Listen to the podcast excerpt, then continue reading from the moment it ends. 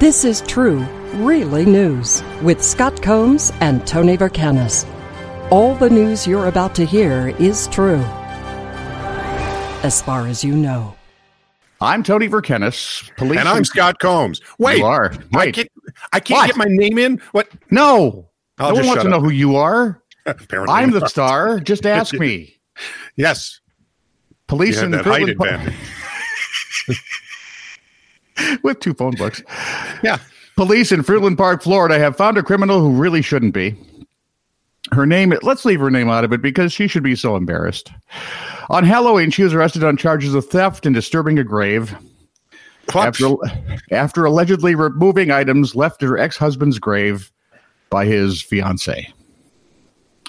The grieving fiance first complained to police in late September. According to records, items missing from the grave included a pair of $250 sunglasses. Really? You're leaving $250 sunglasses on somebody's grave? Really? Hmm.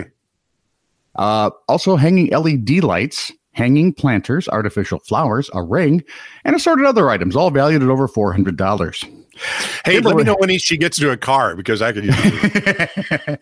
and the uh, yeah, Kimberlin denied involvement. The news station reports, but the arrest affidavit did note that one ex roommate came forward saying that she was with her when she stole the items, and police found some of the missing planters at her brother's house. The only catch On a the bus. stupid ones. on a bus from, hang on, where did it go? From Ma- uh, Swinton to Manchester on Monday. There's a song in that. A man was photographed wearing an unusual mask for the COVID pandemic. Um, it was snakeskin. And authorities are saying snakeskin makes a makes a terrible mask, especially if it's still connected to the rest of the live snake, which was the case in this case. Oh The man had wrapped it around his face. nope! Ew! Nope! Apparent, apparently, No. no. nobody, nobody batted an eyelid. I would. I would have batted his face with the snake on it. That's from you, Tone. No, back Yes. to me. Where do you take that? Hang on. Oh yeah. An elderly Frenchman blew up part of his house while chasing a fly.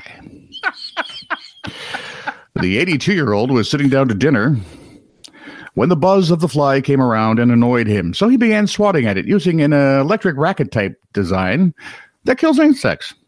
No big deal. However, he did not realize there was a gas canister with a leak. The reaction between the racket and the gas, as you may have guessed, sparked a- an explosion, destroyed the kitchen, part of the roof. He's he sustained a slight burn to his hand and is now living at a local campsite with his family while repairs to the home are being made. His wife has not finished yelling at him yet. There's a Richard Pryor jogging joke in there somewhere. Oh, for doing it. Pete's sake! um, Pakistani man is is learning a tough, a very tough lesson in a Malaysian court, or at least the Malaysian part of Borneo. He insulted an indigenous group, And That won't go over. the folks in Borneo are saying, no, no, no, no. We got a lot of indigenous groups. We're going to be respectful and kind. Um, and you can't do that. So they find him. hmm How much? Eight buffaloes and some gongs.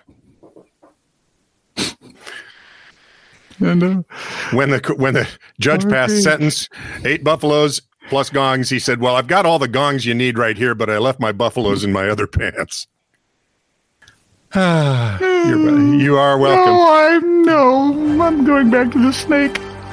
This is true, really news. Send email to TITR at netradio.network.